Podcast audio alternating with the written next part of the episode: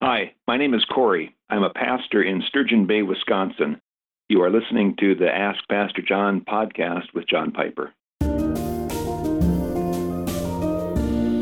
Uh, Corey is a friend of ours and a precious ministry partner of nearly 30 years now. I want you to meet him in a moment and hear a story. It's amazing.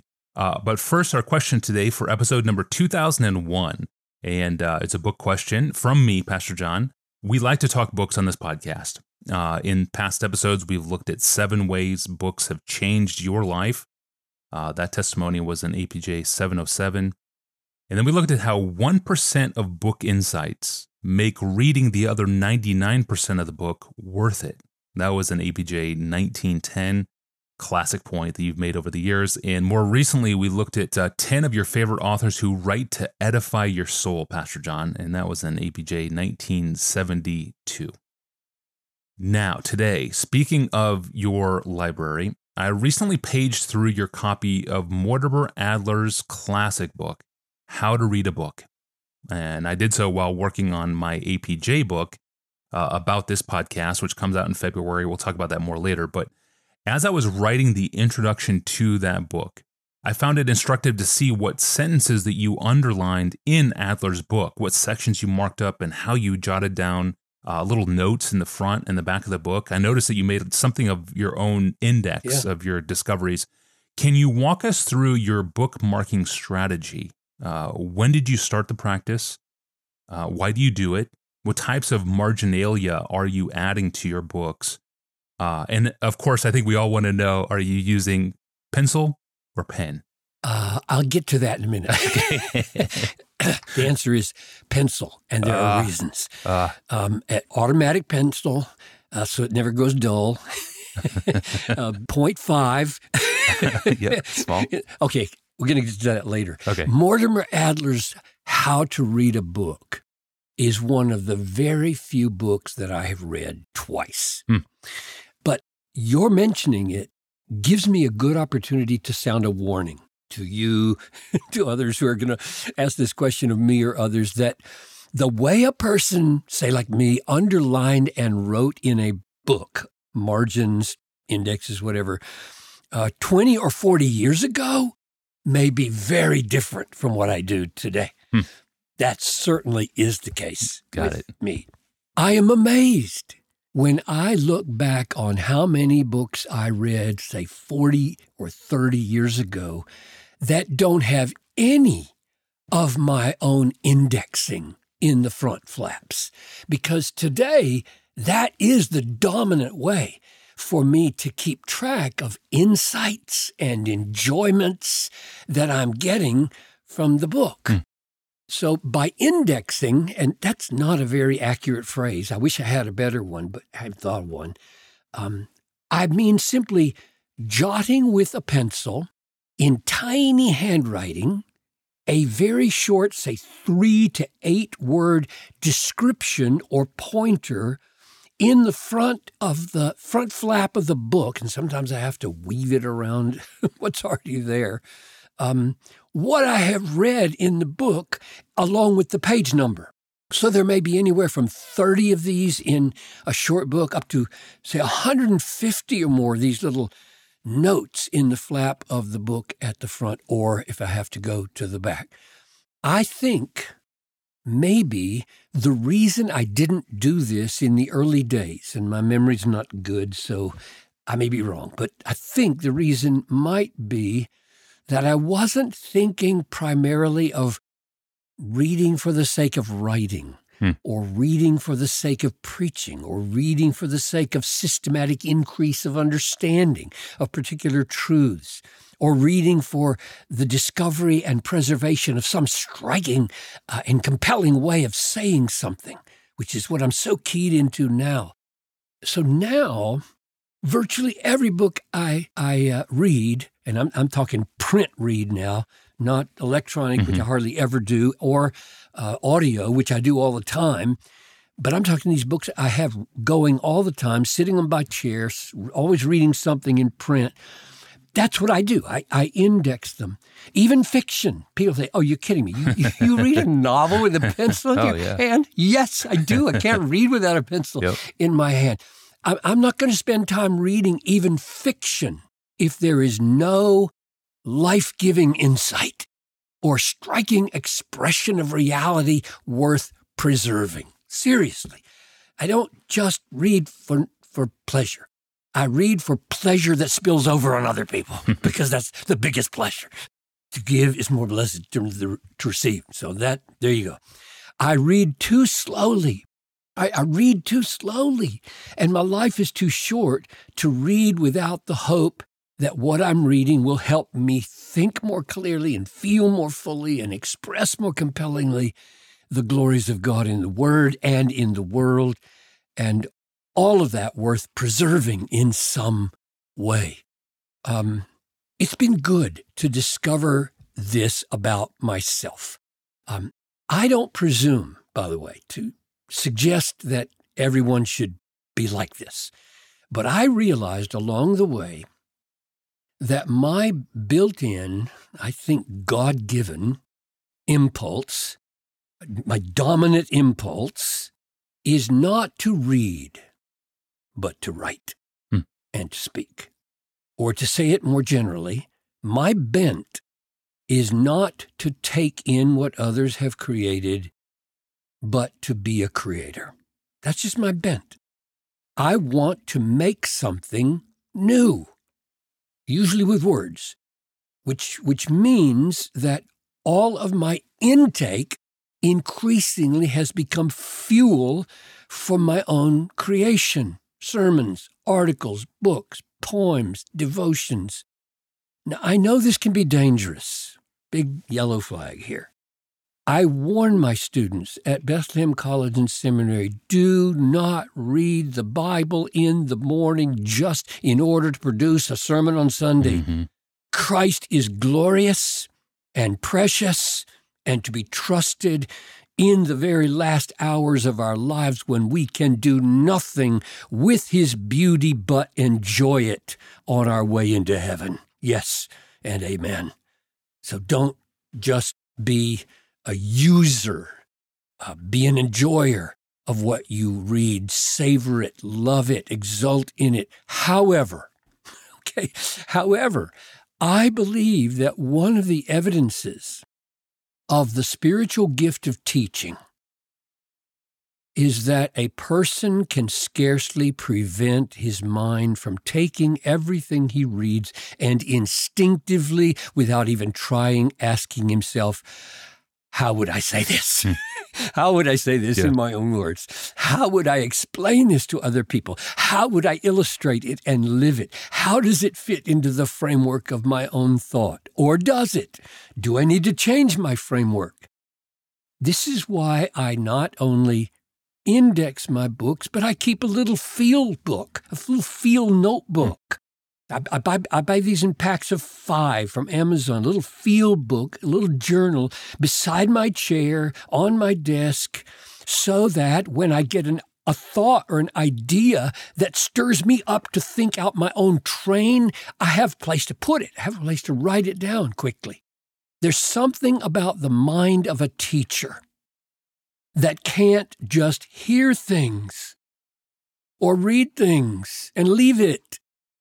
He's got to do something with it. So you can see what a huge impact that's going to have on how I mark up my books. Mm. So, what goes into those indexes? So, here's just a few thoughts. One, fresh insights into my life or into life in general. Mm. My index for a biography of C.S. Lewis that I just took down from the shelf, for example, has a notation at the front, page XXIII, where he said, Without self forgetfulness, there can be no delight. Hmm. that got three asterisks in the margin. it got a notation in the front flap and I've been thinking about it for 20 years, right? Yeah. so, um, that's, re- I mean, if that's true, what an agenda mm. for those of us who are pursuing delight in life. So, fresh insights. We mark them, we note them, we meditate on them, we try to grow into them. Secondly, the index will include raw facts. So if I'm reading a biography and if I know I've got to give a talk about it or I want to use it in a devotion, I want to be able to spot birth, conversion, marriage, employment, controversies, death, impact, so that when I can run my eyes down the front flap, I can get an outline of his life hmm. quick. I don't have to go researching all over the place to say, now, when did he die? When was he born? When was he converted? When did he get married? And so on. Third, great illustrations that might be useful to giving a striking impression of a viewpoint, even a viewpoint we disagree with. So, for example, I'm reading a book right now, Biblical Critical Thinking. Uh, that's not what it's called. Uh, Biblical Critical Theory? Yes, that's it. So I'm, I'm about 200 pages into it. And um, on page 196, I wrote a little index at the front um, about Jean Paul Sartre on atheism. So here's, here's what I marked. He said, Everything is indeed permitted if God does not exist. Hmm. And man is in consequence forlorn, for he cannot find anything to depend upon either within or without side himself. Hmm. That's a quote. Wow. Now, I thought that's a serious confession from an atheist, and it's out of his mouth, it's footnoted. And that's tragic. It's just yeah. tragic and will probably make its way into some sermon or um, article, maybe, or book someday. So I don't mean to give the impression, though, with this idea of indexing that that's all I do. I do underline and I still make comments in the margin like great or baloney. and and yes, I use a pencil, not a pen. Here's what happened. About 30 years ago, maybe it was longer. I think I was still teaching at Bethel. Um, I took a box of used books to Loome's bookstore in Stillwater, Minnesota. Mm-hmm to sell a box of used books, they would not even look at the books that had marginalia in ink. It was a principle, it was a law. And I don't know all the reasons for that, but that's one reason. My main reason is that I am fallible. I make mistakes. I want to go back and erase the word baloney because two pages later he explained himself and I was wrong. It's not baloney. I don't want to memorialize my mistake with a pencil. I mean, with a pen. Yeah. So, one of the main functions of underlining and marking in the margin is simply to help me pay attention.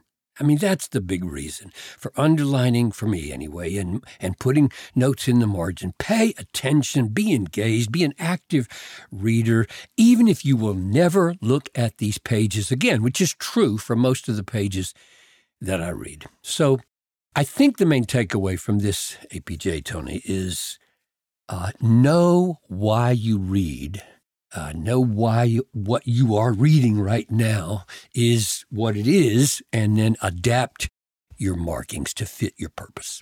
That's a good word, Pastor John. Thank you. I'm a pen guy, will always be a pen guy, an Energel Blue 07. That's what I use. And I'd keep the baloney reference in the book and then explain in two pages what happened to persuade you okay. uh, in the margin. See, I think that's way more interesting, capturing that process. Yeah, yeah of, I get it. Of persuasion. But yeah, uh, pens turn a $35 hardcover into a $1 brick yeah. used. Yeah.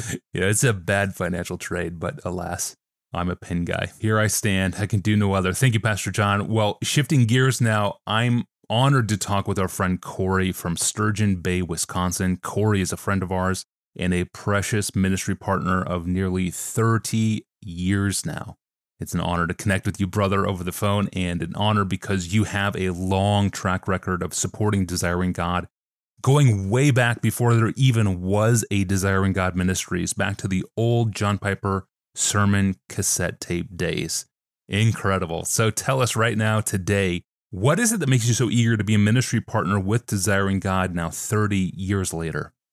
It's easy to be a ministry partner. I financially support the ministry because Desiring God gives their resources away, and the resources they give away are worth having. Mm.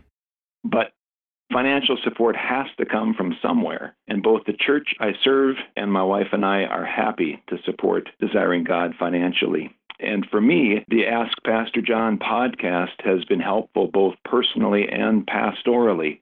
Many people in our church listen to the podcast, and many watch and learn from the Look at the Book episodes, and many more read every day's Solid Joys devotional. Wonderful. I love that the podcast answers are grounded in the Bible. And Pastor John also brings enormously helpful application for living. Uh, and, and look at the book has been illuminating, and that's an understatement. And Solid Joys is a solid way to begin a day. All of DG's resources have helped people understand God is most glorified in us when we are most satisfied in Him. And that might be a motto, but it's also the main thing, and DG aims to keep the main thing the main thing. Amen. Yeah, a motto that helps us stay on track. Outstanding. Thank you, Corey. Um, what would you say to someone listening right now who has enjoyed the books, the articles, maybe the look at the book videos, Ask Pastor John episodes, uh, even shared them within their church, but they've never thought about the financial side of the ministry. They've never considered supporting the work themselves. What would you tell them? I am glad they're thinking about it. I don't know of any ministry that gets more bang for the buck than desiring God. And they find new and better ways to get their messages to as many people in as many places as they can.